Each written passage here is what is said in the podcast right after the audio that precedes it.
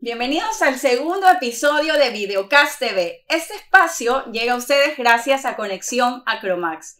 Les recordamos que estamos siendo transmitidos a través de nuestro canal de YouTube y nuestra cuenta de TikTok Acromax Ecuador.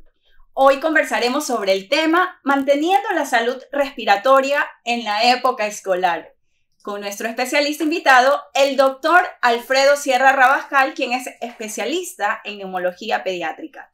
Doctor Sierra, muy buenas noches, qué gusto saludarlo. ¿Cómo está usted? Buenas noches, Diana, y gracias por la invitación. En primer lugar, saludar a sus televidentes o sus seguidores. Eh, y muy contento, muy contento. Primero para poder interrelacionarme con la comunidad, eh, poder contar cosas, escuchar las inquietudes eh, sobre todo en esta época de transición entre la pandemia y la vida normal, que todavía tenemos que caminar. Como usted dice, estamos en esta etapa de transición y para muchos es nuevo que sus pequeños vayan a clases, para otros, pues bueno, están retomando los niños, ¿no? Después de haber estado dos años nuestros pequeños en casa. ¿Por qué se enferman nuestros niños, doctor? ¿Qué está pasando? ¿Por qué se están enfermando más en este tiempo? Para nosotros salud, en términos sencillos, es el intercambio, es el equilibrio, ¿no? Entre el ser humano, en este caso el niño, y su medio ambiente. En lo biológico, en lo psicológico, en lo social, en lo cultural y en la parte familiar y comunitaria, que es la, es la clave. Que hay que entender que las cosas se están alterando por los cambios que hay entre la relación del ser humano con su naturaleza. Y si el medio ambiente está siendo agredido, está siendo eh, alterado, va a haber una reacción.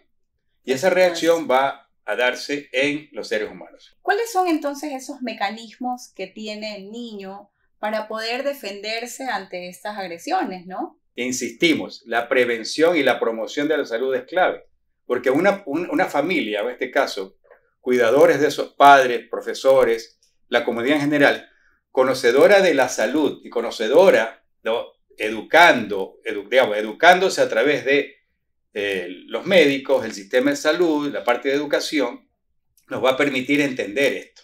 Entonces, esa sensación de miedo y culpa va a irse calmando.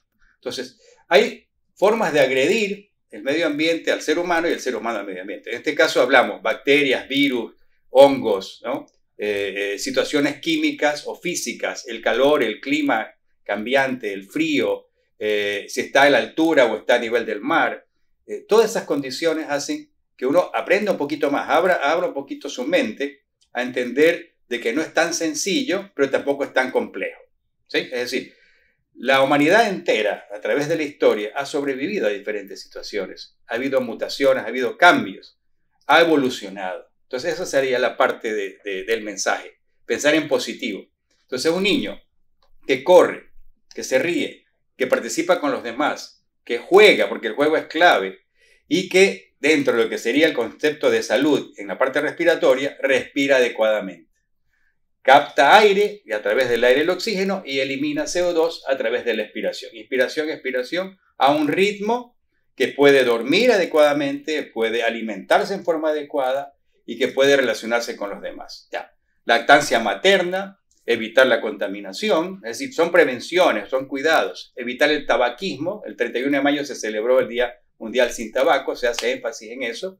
Los padres que fuman. Padres que fuman, niños que tosen. Siempre decía nuestro querido profesor, el doctor Bustos. Así es. Y en cuanto a lo que usted decía, ¿por qué se enferman y cómo se defienden? Así es. ¿Mm? O sea, en un partido de fútbol tenemos que conocer al rival. Tenemos que conocernos nosotros mismos y saber con qué contamos para poder hacer inclusive cambios. Hay titulares y reservas. Entonces, la forma de, defenderse del ser humano, en este caso del niño, es a través de la fiebre, la inflamación y el moco en lo respiratorio. Que lo comenta siempre mi colega, el doctor, Bus, el doctor eh, Bosco Alcibo. A quien le enviamos saludos, por cierto, sé que está siguiéndonos también en la transmisión. Sí, ese es el enfoque, ¿no? O sea, mecanismos de defensa generales, pero existe la tos como mecanismo de defensa. Poníamos alguna vez la tos amiga y protectora de los niños, fastidiosa y molestosa para, los, padres. El estornudo, la producción de secreciones a moco, que es parte de lo normal, que cuando está en exceso produce obstrucción y hay inflamación, se suman a esto elementos, digamos, de, destrucción del, tejido y ese moco ya cambia de color, ¿no? Ya vamos a hablar de eso también, doctor. Y la otra parte sería el, la forma de respirar en forma adecuada. Es decir, aumenta la frecuencia respiratoria, si esto fuese necesario. Si hay una obstrucción de la vía aérea, va a haber tos, va a haber dificultad para respirar y va, a haber un grado distinto o, de grados diferentes de severidad, leve, moderado, grave. Eso en cuanto a formas de, presentación. Las formas de defenderse, tenemos células y tenemos eh, elementos, los anticuerpos. La barrera, así como cuando te tiran un tiro libre, estoy haciendo un poco... no, me encanta, me encanta, La barrera que va a impedir que ingrese el gol, la, la pelota, el arco, va a ser primero la tos, el estornudo. Esa línea de defensa. El moco, ¿ya? los cilios, que son como, como unas escobitas que mueven el moco. Y, eh, ahí vienen ya los jugadores, en este caso, que serían las células, los macrófagos, las células blancas. Eh, y dentro de todo eso, el glóbulo rojo es el que va a captar el oxígeno y va a eliminar el CO2. O sea, haciéndolo sencillo. Entonces, ¿por qué enfermamos? Sería la, primera pregunta. ¿Por qué enferman nuestros chicos? ¿No? Porque su sistema inmunológico su sistema de barrera no cubrió bien ese tiro libre y nos hicieron un gol, o por lo menos pegó en el palo, estuvo cerca. me, me ocurrió eso, ¿no? No, me encanta, doctor. La verdad es que me gusta mucho el fútbol, ya después vamos a, conversar un poquito ah. más de la parte personal y, afición. pero primero perder el miedo, ¿no? Asesorarse su pediatra, su médico de cabecera, Sin duda la mamá o el papá, la abuelita, el abuelito, el profesor, el, el entrenador de fútbol, el, ¿cómo se dice? el director de la parte artística, de pintura, de baile, de danza, de todo, tiene que tener, tener el concepto de que todo esto es un equilibrio y va a favorecer los mecanismos de defensa en lo nutricional, en lo afectivo, en la parte emocional, en el cuidado, porque hay riesgo también de, lesiones, de agresiones. El niño que puede estar jugando con una piecita de, juguete o algo y puede atorarse e irse a su vía aérea y provocar insuficiencia respiratoria, complicaciones, neumonía, cosas graves, que pueden pasar desapercibidas si aquel que cuida al chico no se dio cuenta y que luego empieza el niño con síntomas de asma, por ejemplo, tos, que se ahoga, y resulta que no es ese cuadro, sino que tiene una aspiración de cuerpo, cuerpo extraño, le decimos, ¿no? Correcto. La otra sería los fumadores o la contaminación, el tráfico en las zonas donde viven los chicos, en las escuelas, por ejemplo, el uso excesivo de estos limpiadores o estos detergentes. Hoy en día, lo que pues, sería exactamente el cloro, otras cosas que traen alteraciones en esos mecanismos de defensa. O sea que yo diría, mecanismos de defensa que se alteran, va a haber signos y síntomas que nos van a orientar que algo está pasando. Si esto es a nivel de la vía aérea superior, no sé si esto se ve acá, o si es de la vía aérea inferior, o sea, bronquios y pulmones. O sea, ¿cómo, cómo diferenciarlo? Va a haber la forma de respirar debe ser nasal, a través de la nariz. ¿Qué pasa cuando el niño está con esa obstrucción nasal y empieza entonces a respirar por la boca, ¿no? Uno escucha que su hijito mientras duerme incluso ronca, tiene algunos, algunas manifestaciones que a nosotros como, como padres pues nos puede llamar la atención. Sí, son muchos motivos de consulta. No es normal entonces que el niño, perdón doctor, para, para cerrar la pregunta, no es normal entonces que el niño respire por la boca. O sea, no es lo normal desde el punto de vista fisiológico, ¿ya? Pero que si hay alteraciones, inclusive hábitos no adecuados, ¿no? Por alteraciones dentarias, por alteraciones dentro de la, forma del maxilar, algunas cositas que hace que el médico, ¿no? Desde que nace el chico pueda ir ya interpretando los riesgos que este chico puede presentar más adelante. Entonces, el niño pequeño, menor de tres meses, de menor de seis meses, yo diría, es, de, es respirador nasal, sobre todo el recién nacido, respirador, respirador nasal casi que exclusivo. Que es más, el niño más grandecito abre la boca y respira con la boca abierta, y eso da signos, ¿no? En el sentido de estridor o ronquido, sequedad de la boca, el chico se despierta con sed, y lo otro es que hay una obstrucción de tipo mecánica, es decir, algo que está obstruyendo o por inflamación de las fosas nasales, de la mucosa nasal o por presencia de secreciones en exceso. Entonces, la parte es cómo saber hasta dónde es normal y cuándo ya es patológico o que está requiriendo ya una evaluación un poquito más profunda. Esa educación que desde el, desde el momento que el chico nace, se le orienta a la mamá. E inclusive, en la cara es donde, donde se desarrolla la, la respiración. Por eso va cambiando de acuerdo a cómo va creciendo. Recién nacido, lactante, preescolar, escolar, adolescente, pero todo es un continuo entre la salud y en la enfermedad y las agresiones. Entonces, ¿la nariz para qué sirve?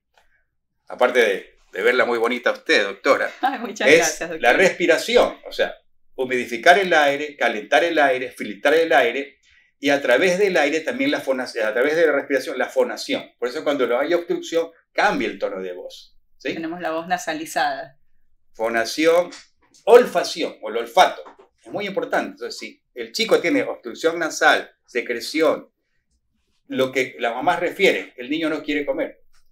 No tiene sabor, entonces rechaza los alimentos a ciertas cosas. Sí. Entonces, una nariz limpia, una nariz potencialmente capaz de meter y sacar aire, ¿no? es, es lo ideal.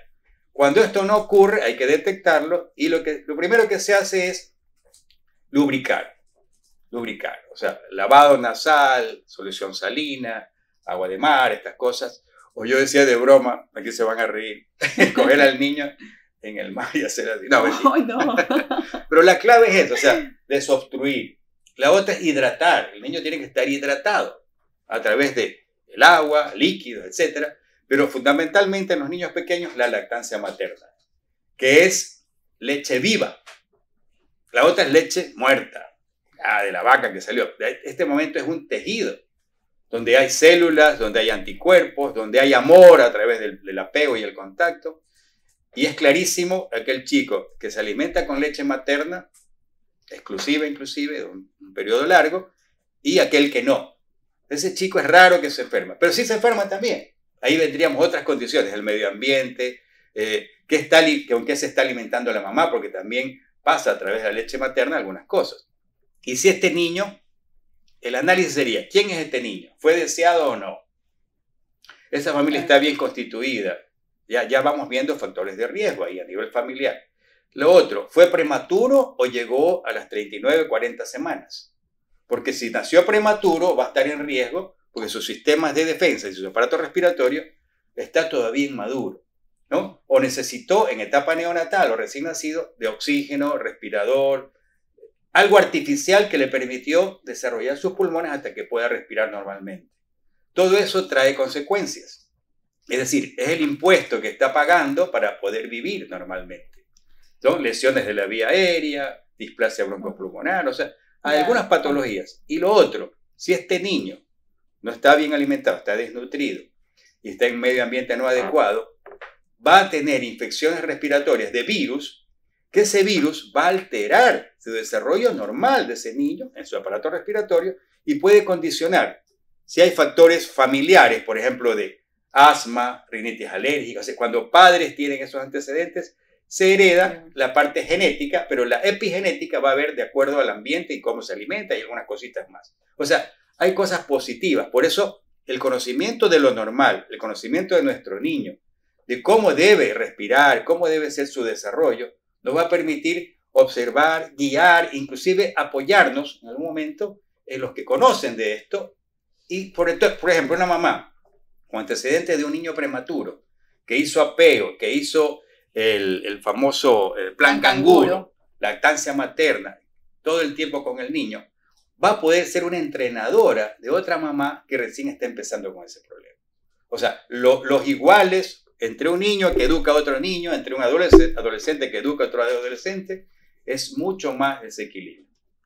Doctor Sierra. Hay muchas cosas. No, definitivamente. Y, y, y, estamos fascinados. De hecho, quería mencionar y dar la bienvenida a quienes se están uniendo recientemente a nuestra transmisión en vivo, tanto en nuestro canal de YouTube como también a través de TikTok. Todos bienvenidos, gracias por sus saludos. Ya estoy viendo algunas preguntas también que nos están haciendo, doctor, y bueno, usted también pues está recibiendo muchos saludos, probablemente Mire. de sus pacientes, padres de sus pacientes, y acá pues dicen que es un excelente tema que es de gran interés porque empezaron sí. las clases, ¿verdad? Y todos nuestros niños empezaron a enfermar. En mi caso, le, le soy sincera, doctor, creo que mis pequeñitos fueron los cuatro primeros días de clases y enfermaron. Bueno, eso, eso que usted dice, Diana, es, es común. eh, la pena o riesgo, situaciones del chico genera ¿no? gastos, eh, incomodidades, como decíamos, miedo y culpa. El papá le echa la culpa al abuelito, la abuelita, todas estas cosas que hay.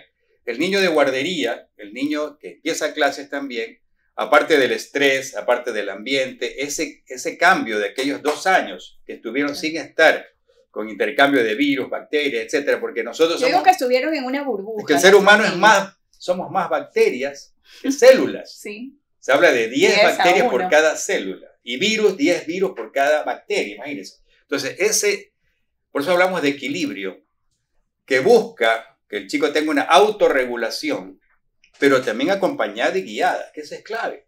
Esa es la etapa del niño. Luego viene, ¿qué es lo recomendable? Actividad al aire libre, contacto con la naturaleza. No es que coman tierra, porque dice la abuelita, pero tiene su, tiene su concepto. Una microbiota a nivel intestinal y sistémico Porque adecuada. antes se conocía como la flora intestinal, ¿no? Suena Ahora, bonito, flora bacteriana, flora intestinal. Pero bueno, Que hoy en día pues ha tomado este microbiota, el microbioma es de acuerdo a cada, cada, cada bacteria. Y la función que tiene ella en el, ellas en el intestino en relación a la inmunidad. Esto es Este, este fundamental. tema, doctor, es muy O sea, interesante. y hay ¿no? los, los alimentos para estas bacterias, Eso que serían los prebióticos. porque justamente eh, muchos de nuestros niños pues empiezan tal vez con ciertas alteraciones por eh, lamentablemente pues porque no damos una adecuada nutrición, ¿no? Es, es muy importante la alimentación porque de eso depende la calidad de esto que usted está mencionando, que es nuestra microbiota, y una adecuada microbiota nos manda, por decirlo así, esas señales adecuadas a nivel Pero mire- respiratorio, a nivel cerebral, ¿no? Y tiene mucho que que, el ver. tema no solamente es alimentación, es el hecho que un niño, su nacimiento sea por vía vaginal y no por cesárea. ¿Ah? Ya, ya, tiene un poquito de desventaja que el chico por cesárea. Que reciba lactancia materna. Que esa madre haga apego y que esté en contacto con su niño. Que ese niño en su momento tenga contacto con la naturaleza, con animales, gatos, perros, etcétera, ¿no? O el campo, cuando hablamos del campo. Y lo otro, lo otro viene a ser el trato, ¿sí? Una voz modulada, se habla de la música, se habla de, de los cantos del abuelito, la mamá, que le, que le hace el, ¿cómo se llama? El, el- bueno, los cantos en- en- de la cuna. Arrullar al niño. Escucha ciertas canciones y, y- y recuerda su niñez. Todo eso. Pero claro, hablar de nutrición cuando está la disponibilidad. Cuando esto no ocurre, bueno, que coma lo que sea, le dice, ¿verdad? Con tal de que, de que desarrolle, ¿no? Esta parte es clave porque ya habla de otras condiciones. Ya no solamente el querer hacer las cosas, sino el poder hacerlo. Hablamos ya inclusive, podemos llegar a la parte económica, a la parte política, a la parte de los derechos del niño, y por ahí vamos. Cuando uno habla, habla de salud, habla de recursos, de derechos y de obligaciones también. Entonces, cuando hablamos de eso en este tipo de programas, la idea no es, por ejemplo, hablamos el otro día, ¿qué es más importante, el terreno o la bacteria? ¿Mm? Esa reunión de Pasteur, Pasteur con, con, con el, el otro colega, el otro que se, que se disputaban, se me fue, fue el nombre en este momento. Este, bueno, entonces, res- en resumen, si el terreno, que es el ser humano, está adecuado, su sistema inmunológico funciona, puede haber la bacteria que sea, que va a haber una pelea adecuada. ¿Sí? Reforzar eso. Entonces, eh, ¿cómo, ¿cómo poder adelantarnos? Que sería Ahí está la clave. Si usted tiene un niño recién nacido que viene a una familia donde hay dos niñitos más, el uno que ya empieza clases y el otro que está yendo a guardería, y este chiquito de recién nacido de pocos meses, el mismo virus, que los más comunes son virus respiratorio, influenza, parainfluenza, rinovirus, etc., son los que van a provocar el catarro común. Pero en un niño pequeñito puede desarrollar lo que se llama una bronquiolitis, ¿sí? que ya es una cosa más seria. Y uno dice, y decía hoy día unos padres, eh, que deben estar escuchando, eh, el mismo agresor a 10 niños, un virus en este caso, a uno le da un catarro común, secreción, poquito de fiebre, 6, 7 días y el chico está bien.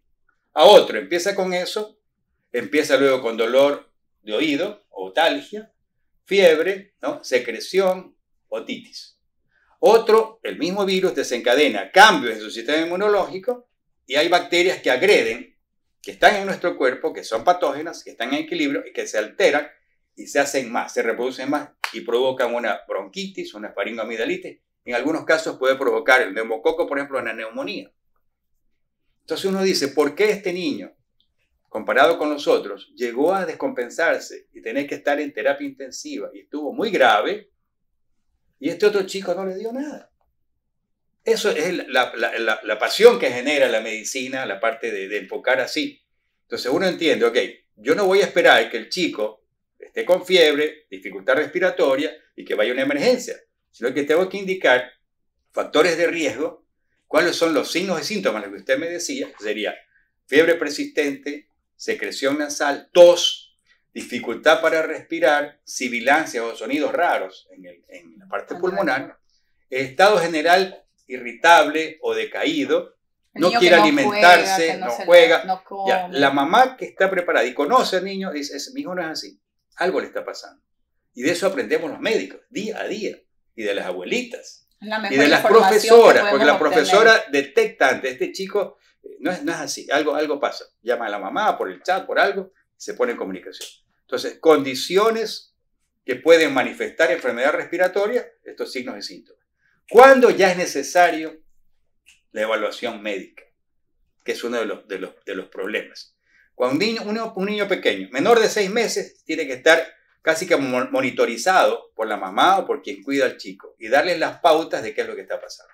El niño vomitó, el niño presentó deposiciones líquidas, diarrea, hizo fiebre, a caramba.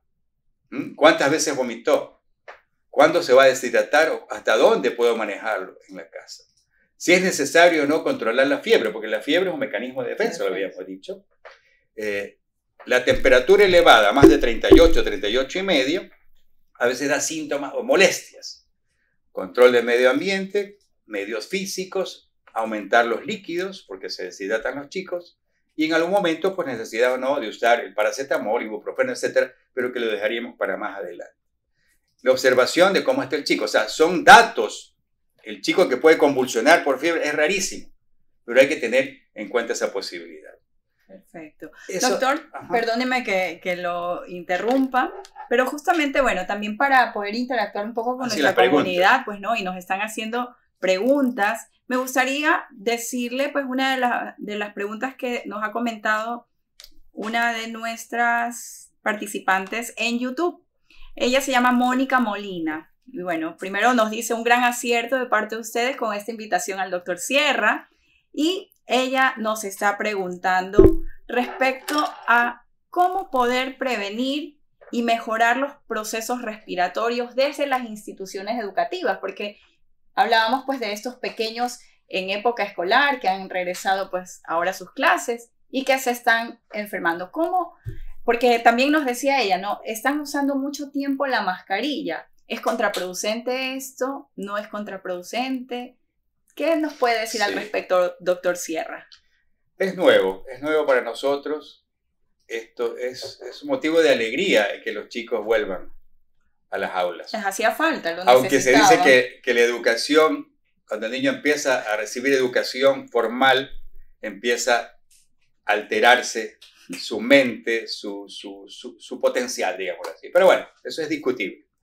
Pero bueno, el estar en contacto con otros chicos, socializar, la relación con los adultos, en caso de los, los, tutores, los profesores, etc. El lugar donde van a estar. Todo hablamos de ideal, no es real todo eso, ¿verdad? Es decir, que haya una temperatura adecuada, que haya ventilación, que no se exageren en la temperatura muy, muy baja, digámoslo así, frío, que no haya este cambio brusco de temperatura en los chicos cuando salen, corren, etc.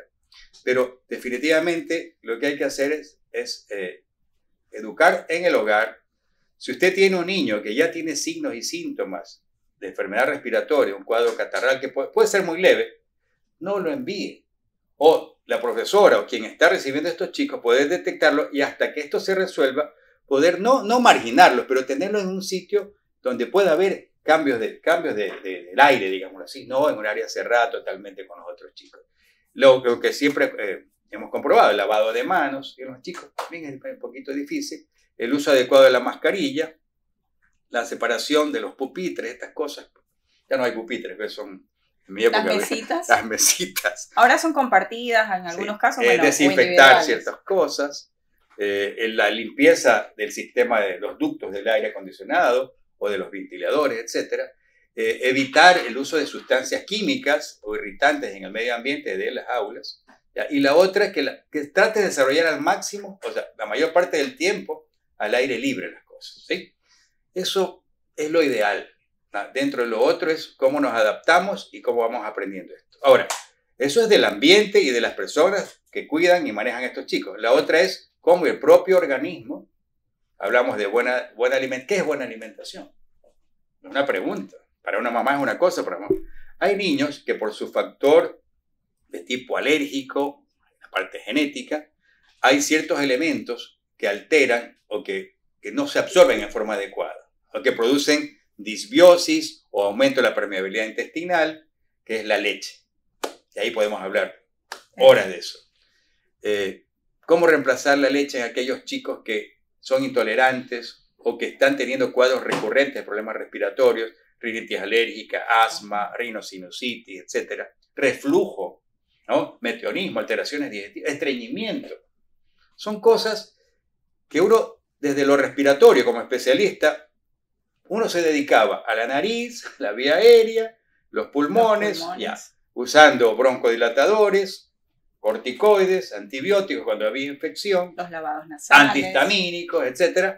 ¿ya? Y todo es anti, tratando de bloquear, limpiar. Cuando lo otro es entender que estos son procesos, que hay que saber colaborar con el propio organismo en ese, en ese sentido. Y ahí viene, ¿no?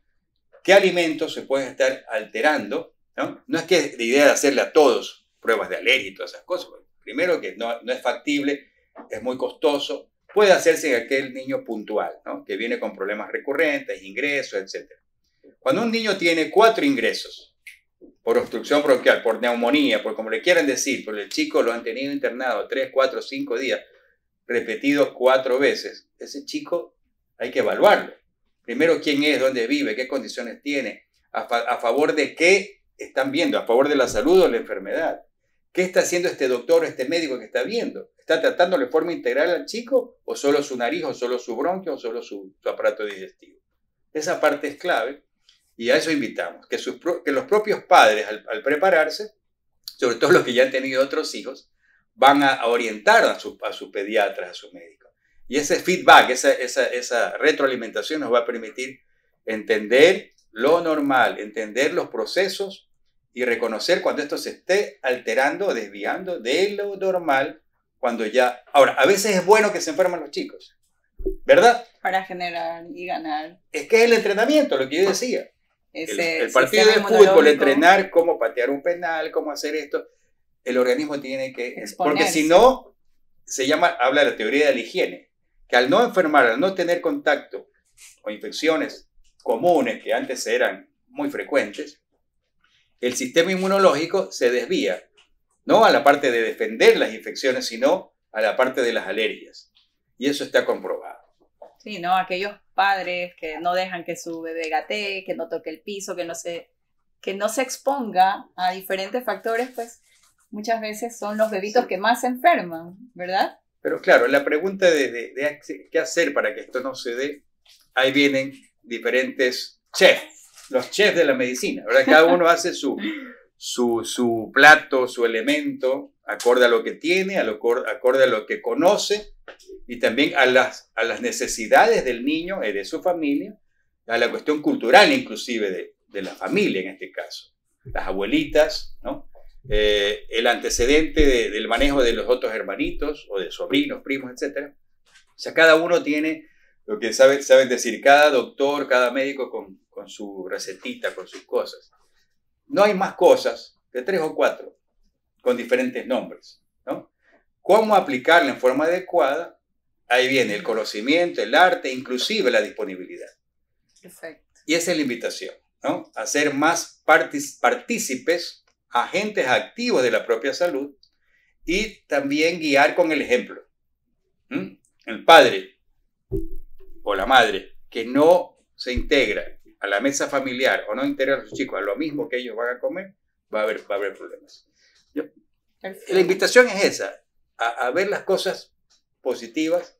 Eh, Me encanta, doctor. De hecho, esa visión... Sí, pero es que también hay, a ver, ¿por qué, ¿por qué digo esto? Porque he visto niños, ¿no? Complicarse, a veces perder la vida, ¿no? Un potencial guayasamín, diría yo, un potencial eh, deportista, un potencial eh, político, lo que sea, se nos fue por algo que puede haber sido prevenible. Ahí vienen las vacunas, el control médico, la guía, la guía del médico, la guía que no necesariamente tiene que ser un médico, inclusive puede ser una enfermera, puede ser una profesora. Lo que se habla de la comunidad, ese, compromiso con la comunidad a través de la vida real. Hay 20, 20 enfermedades o situaciones que hacen que se haga consulta a los chicos. Infecciones respiratorias, cuadros diarreicos, problemas de piel, situaciones de, de alimentación inadecuada, cambios inclusive en la conducta, y que eso tiene que ver mucho con la alimentación y el trato. O sea, hablar de solo respiratorio es como quedarse en un edificio solo en el primer piso.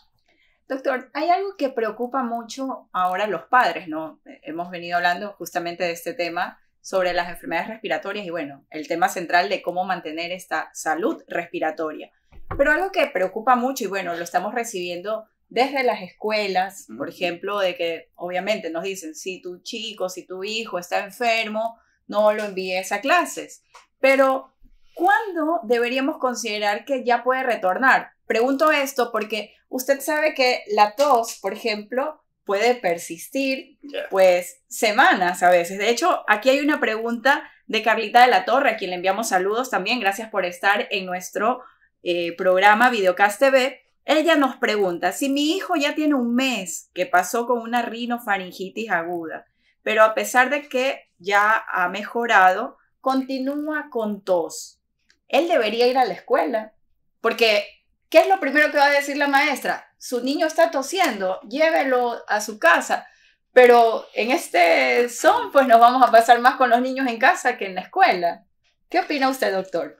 ¿Cuál es su recomendación?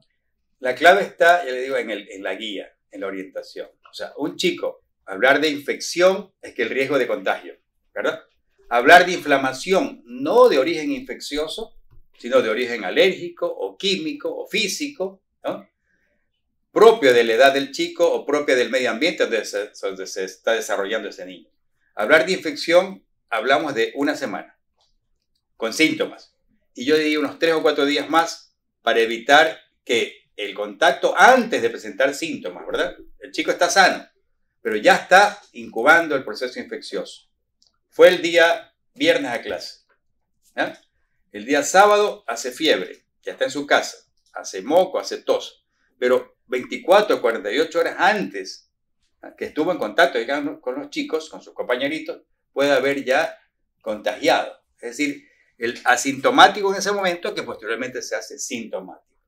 Ahora, hablar de tos, un programa hemos hecho sobre tos.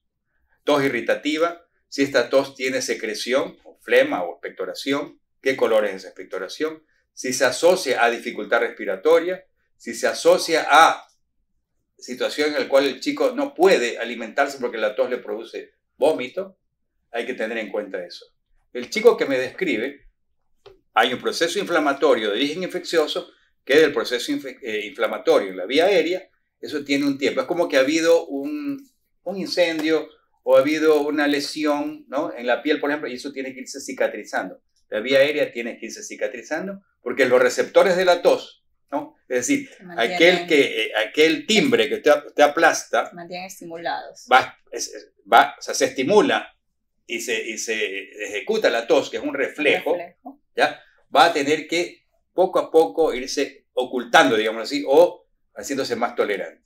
Y ahí viene, si este chico probablemente tenga o un fondo alérgico, o tenga un problema de asma, o esté recibiendo ya alguna medicación a veces que produce tos, ¿no? cuando tienen problemas eh, de tipo cardiovascular, etc. Yo diría que ahí es importante el certificado o la guía de su médico, ¿no? O del médico de la escuela que evalúe. no va a ser algo contagioso y que... Inclusive podría ser una estrategia no sé si se puede hacer, en determinadas áreas de, de la escuela, tener a esos chicos que están en duda, ¿no? Como una especie de aislamiento, pero... Pero que psicológicamente no, No vaya sienta- a alterar ese chico como marginación, Ok. ¿no? Eh, puede hacer eso hasta que se resuelva esta situación o que ese chico vaya a una área solo para juegos, no sé, se me ocurre eso. Y o volver en aquel chico a la parte eh, que ya, ya odiaba la gente del, del- online que se dice, ¿no? Perfecto. Pero Perdón, sí, doctor. sí es importante eso, eso de, de la- pregunta, porque la tos altera. El chico está bien, pero la, ni- la madre y los, las profesoras y todos están alterados. Ya retomamos con el tema en, en un momentito. Mientras tanto, quiero aprovechar nuevamente para poder dar un saludo a toda nuestra comunidad que nos está siguiendo a través de nuestro canal de YouTube y por supuesto también en nuestro eh, canal de TikTok, en nuestra cuenta de TikTok. Doctor, estamos viviendo los meses más fríos, ¿no? En, en la temporada Ah. más fría en, en nuestro país. En, en la sierra también están con mucho ¿no? frío Ha llovido. ha llovido. Acá también, extrañamente, en junio, pues anoche cayó una lluviecita, amanecimos con lluvia el día de hoy. Entonces, estamos en los meses más fríos.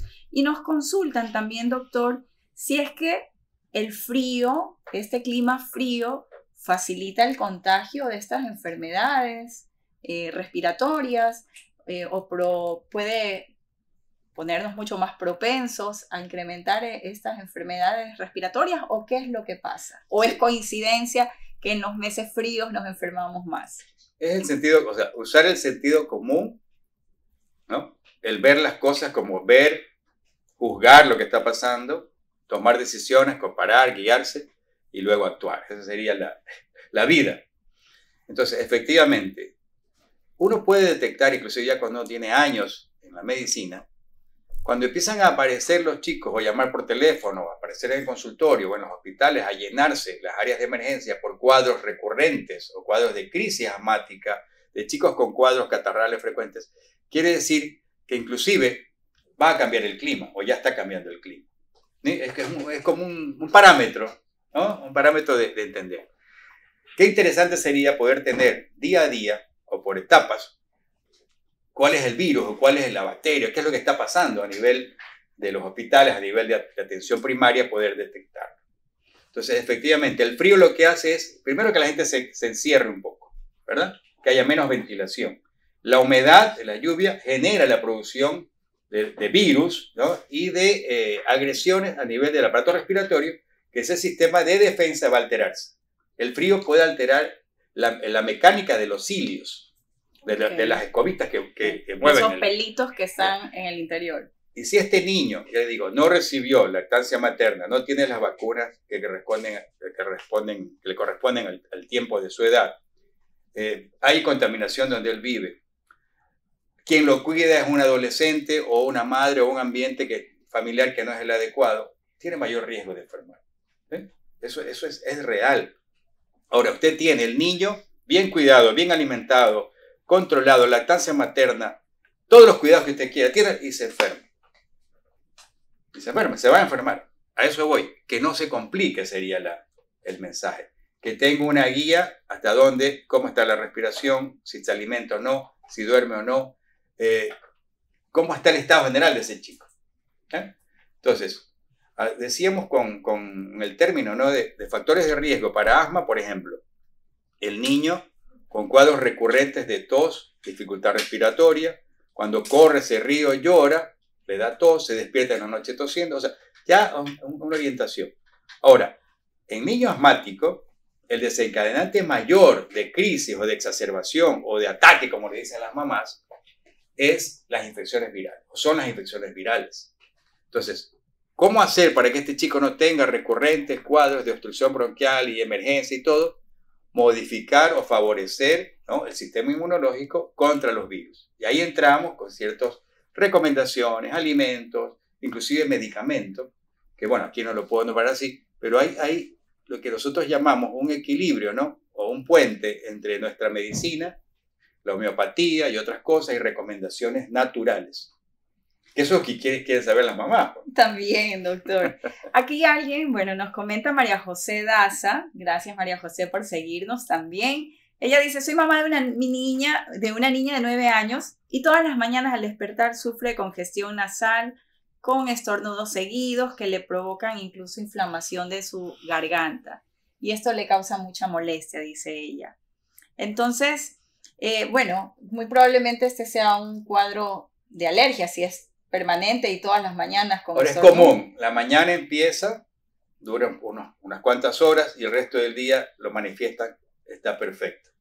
O lo contrario, están bien y en la noche empiezan con los problemas. Entonces ahí viene el asunto, o sea, eh, el goteo, digamos, la secreción nasal, el goteo hacia atrás, ¿no? El goteo posterior que decimos nosotros, de ese famoso carraspeo, la limpieza. Aclaramos la, voz. Aclarar la voz, ya va a ocurrir. Entonces, la causa más frecuente de tos, en este caso, es la rinosinusitis o infección respiratoria de vía superior con goteo posterior.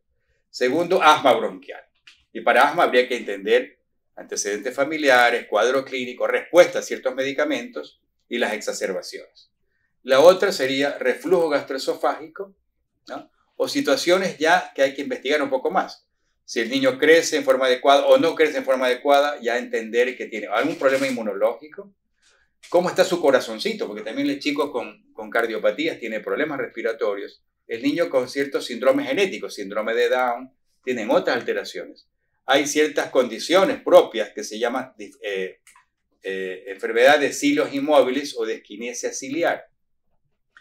Y en nuestro medio, desgraciadamente, todavía está presente la tuberculosis como una enfermedad de un problema de salud pública.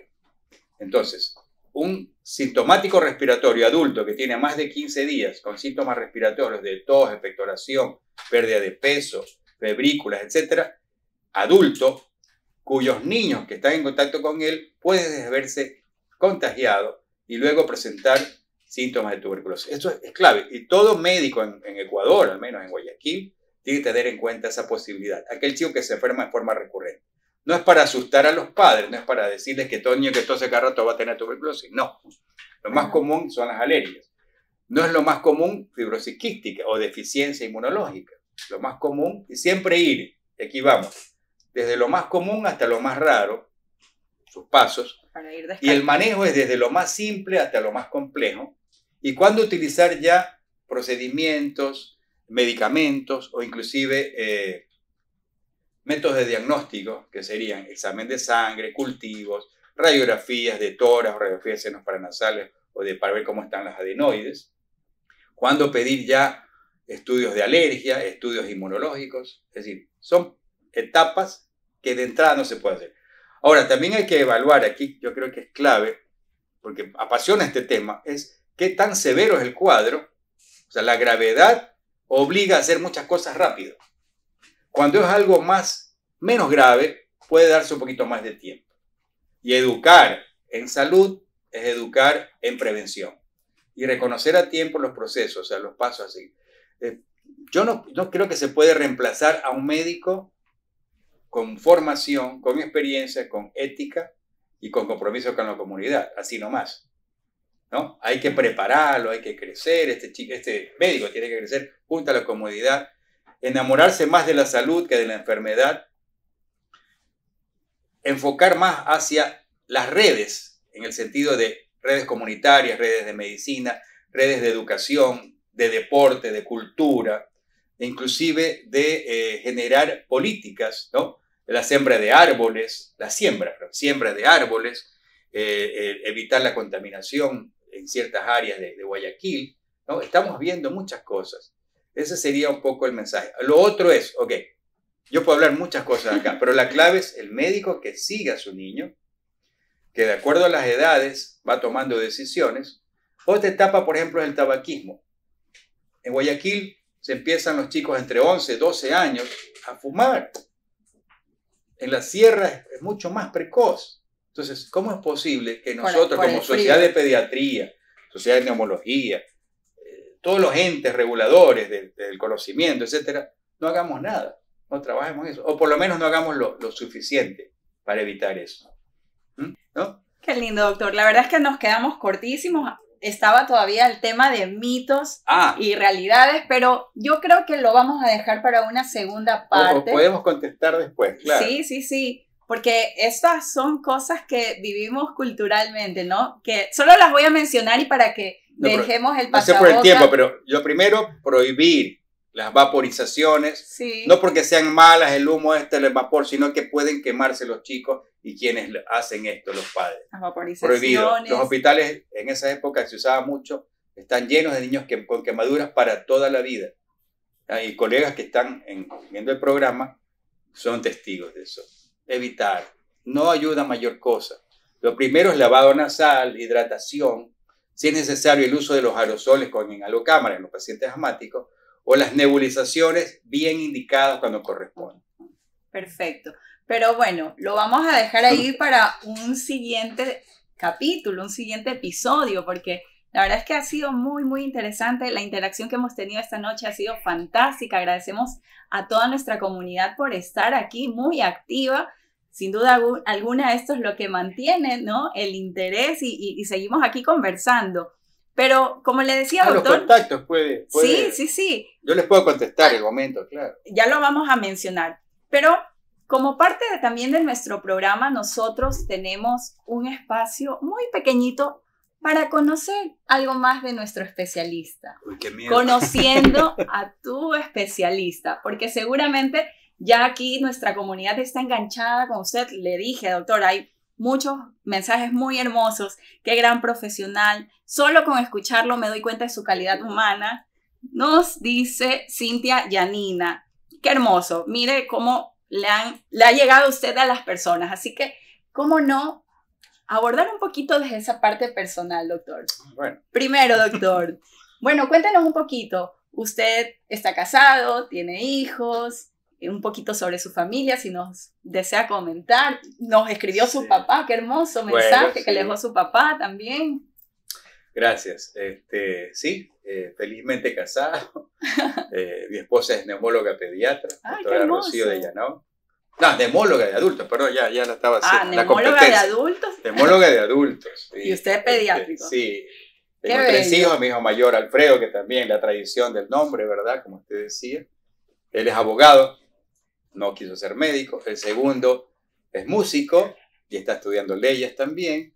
El tercero es el más chico que se acaba de graduar, está estudiando eh, en la Universidad Politécnica eh, computación. Ninguno estu- siguió medicina. Ninguno medicina, ¿no? Eh, Papá y mamá médicos y no Quizás nosotros, por el tiempo de actividades y cosas, no pudimos o no, no, no fuimos suficientemente motivadores de esto. O lo otro, se dan cuenta que ellos no es su, su vocación. ¿no? Eh, nos acompañamos con mi esposa, en, eh, a veces discutimos sobre los pacientes, tratamos de no tocar ese tema, pero ella está, por ejemplo, ahora es, es jefe de servicio en el Hospital Teodoro Maldonado Carbo de, de homología, con toda la problemática que esto implica. Eh, y bueno, nos, nos reunimos, participamos. Ya queremos ser abuelos en algún momento, pero bueno, ya llega Ay, su muy momento. pronto. Ojalá que, que se dé eso muy pronto. Qué bonito anhelo, doctor. Otra pregunta que también nos gustaría conocer, bueno, ¿cuáles son sus gustos o aficiones? ¿Qué hace usted en sus tiempos libres, doctor? Bueno, no sé cantar, no sé tocar ningún instrumento, pero la música me apasiona, de todo tipo, ¿no? Música clásica. ¿Escuchar, bailar? Y también bailar, sí, sí. sí. ¿Sí? Cuando, mi esposa, cuando mi esposa quiere, porque si no tengo que estar sentado en la fiesta. No, mentira. no, eso, eh, me gusta ser anfitrión, buen anfitrión en el sentido de las reuniones, poner la música, servirles, estar ahí. Eh, a veces me cambian el menú, pero la idea es poder, poder hacerlo. Por ejemplo, en una ocasión, siempre cuento como anécdota aquí para que se rían un poco, en un cumpleaños, iba toda la familia, los, los sierras somos bastantes, los de Llanón, del lado de mi esposa, son menos, pero los sierras somos muchos. y se me ocurrió decir, en la época cuando recién llegaba de Argentina, estamos hablando del año nove- 1996, hacerles choripán. Ahora es común, en esa época sí, no. sí, sí. Entonces, éramos como 40 personas. Entonces me tocó a mí hacer uno por uno los choripanes. Entonces, nunca más, nunca más. Ahora si es mucha gente. Eh, lo otro, eh, me gusta andar en bicicleta, apoyo a mi equipo el MLEG en el fútbol, a veces sufro Se me, se me Pero hasta el último doctor. estamos, estamos ahí con esperanzas. sí. Justo le iba a preguntar, porque usted habló de fútbol, ¿no? Hizo esta relación de las enfermedades y, y la salud, y bueno, mucho de esa barrera protectora, ¿no? En el arco, decía. Entonces yo dije, le gusta Ah, sí, el sí, fútbol. Entonces, Pero yo era arquero. e- era una de las preguntas, ¿no? ¿Cuál, Era es, malo, cuál es el pero- equipo de sus amores? Emelec. Lo felicito, doctor. MLE, bueno, la selección de Ecuador. La Emelec, la selección de Ecuador. Emelec en ¿Cómo? Ecuador. Ah, ya. Emelec en Ecuador. eh, River, Ah. River en Argentina. Y a nivel mundial, el, el Atlético, eh, perdón, no el Atlético, el, el- ¿cómo es? El Real Madrid. Real Madrid. Real Madrid. O sea, los mejores equipos del, del mundo, ¿no? River, Emelec y, y Real Madrid. Bueno, nuestra comunidad, ah, lo queremos mucho, nuestro querido. Ojalá que no pierda seguidores, ¿no? No, no, Porque los no. barcelonistas son Empezar más. a aumentar, doctor, le digo. No, que los barcelonistas son más, sí, es verdad. Pero nosotros somos más fieles. La mitad más uno, dice. Somos más fieles, ¿no? Es otro nivel. Qué lindo, no, qué bonito, doctor. Y bueno, finalmente, doctor, eh, ya vamos a, a ir cerrando este segmento, pero también, bueno, eh, un consejo o recomendación final para nuestra comunidad que están pidiendo, parte 2, parte 2. Así Ah, que, Que sin, parten. sin duda alguna la vamos a tener y pues, Quizás ya con orientación a la enfermedad, desgraciadamente hay, hay- hay que ser realistas. O sea, el niño se enferma, se puede complicar, puede tener que utilizar recursos sanitarios importantes. Lo ideal sería que no ocurra. Como decía el doctor, eh, un colega, un profesor chileno, Guido Girardi, decía, feliz el día en que los médicos nos demos cuenta que el mejor paciente o el paciente más interesante está fuera de los hospitales, en la comunidad, y que ojalá que nunca tuviese que internarse en un hospital. Desgraciadamente, nuestra formación, y sigue siendo así, errada, es formación hospitalaria, de enfermedad, de complejo. El niño sano está en las escuelas, está en las áreas deportivas, está en las áreas de arte, está en la comunidad. Allá tiene que estar el médico y obviamente tener los recursos por los diferentes niveles de salud hasta llegar al tercer nivel, que es la de mayor complejidad. Ojalá que nunca esos chicos se lleguen. En otros países están cerrando los hospitales. justo hoy leía una eh, frase, ¿no? De Avicena. La Ah. medicina es el arte de conservar la salud y eventualmente de curar la enfermedad ocurrida en el cuerpo. Mira, Esa debería Dice, ser, pues, que lo que la comas, ¿no? Que lo que comas sea tu, tu medicamento. Bueno, doctor, qué lindo. No, definitivamente estamos muy felices del tema que hemos compartido, evidentemente, para generar en nuestra comunidad esa prevención, ese cuidado, esa educación a toda nuestra comunidad, a los padres, por supuesto, a maestros y a colegas también que han estado acompañándonos, doctor. Y bueno, agradecerle también a todo nuestro equipo de producción, agradecerle a Biórica Pérez también, que es quien nos está acompañando para poder llegar a toda nuestra comunidad sorda. Y bueno, doctor, para cerrar nuestro programa lo invito a que me acompañe, por favor. Venga, póngase de pie. No tengo el marcador, el equipo sí me ayuda. Este espacio lo hemos llamado nuestro mural. ¿Cómo se llama? nuestro mural de las firmas, ¿no? De- del espacio de nuestro especialista, para que usted nos deje su firma, su- algún cariñito, un, un dibujito, si es, pues, algún buen dibujante, doctor, No. o lo que usted desee, el color que usted desee también, azul. Ay, perdón, doctor. Bueno, en vivo no hay nada igual. Bueno. Este, eh, letra de médico. Letra de médico, hay un el- electrocardiograma.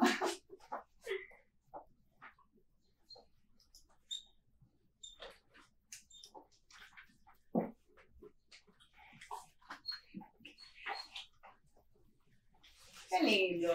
Les leo, la comunidad es todo. Acá le- el equipo aplaude, ya dibujó un corazón, doctor. Qué hermoso. Y finalmente, doctor, también pues hacerle la entrega, por favor, si el equipo me acompaña. Muchísimas gracias, me ayuda.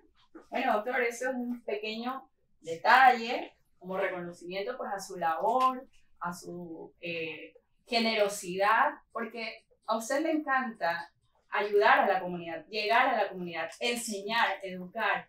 Y pues estamos muy, muy honrados con su Gracias. visita, doctor. Y Y bueno, le leo. Acá dice Acromax Videocast TV, doctor Alfredo Sierra Rabascal, neumólogo pediatra. Y pues el tema que hemos abordado, recíbalo doctor con todo nuestro cariño y como una forma de agradecimiento también. Muchas gracias, Diana. Eh, es más, yo creo que es, parte de, de, la amistad, ¿no? Eh, no sé, me, me, me, he emocionado y yo le digo, mientras uno pueda, si el médico no educa, no es médico. Qué lindo, doctor. No, usted sabe que es un gran amigo de nuestra familia Cromax. Y bueno, este es otro pequeño detalle, doctor. Ah. Usted si ve pues el logo de nuestro videocast TV, son unos audífonos, ¿no? Entonces, es justamente eso, doctor, para que en los próximos programas de pronto nos animamos a ponernos los audífonos también. Entonces, reciba sus audífonos de Videocast TV. Son suyos, doctor. y algo más, hoy estamos regalones, qué hermoso. Y doctor, esta almohada, seguramente la comunidad también se va a animar y va a decir, yo quiero una. Videocast TV, doctor. Ah, está muy bonito. Para que la ponga en su consultorio o en su casa Muchas Pues lo ayudo, doctor, porque se le van a caer todos los, los detallitos que hemos tenido esta noche. Bueno, qué hermoso, doctor. Nos despedimos entonces de nuestra comunidad. Muchísimas gracias a todos. Aquí nos encontraremos dentro de 15 días. Por favor, escríbanos también. Hoy me faltó preguntarle desde dónde nos acompañaron, pero por favor, escríbanos también qué temas les gustaría que abordemos en nuestro videocast TV a quiénes quieren que invitemos, qué temas les preocupan y pues estaremos abordando, estaremos escuchando sus sugerencias. Así que bueno, que Dios nos bendiga a todos. Aquí nos encontraremos dentro de 15 días. Hasta la próxima. Gracias. Ánimo.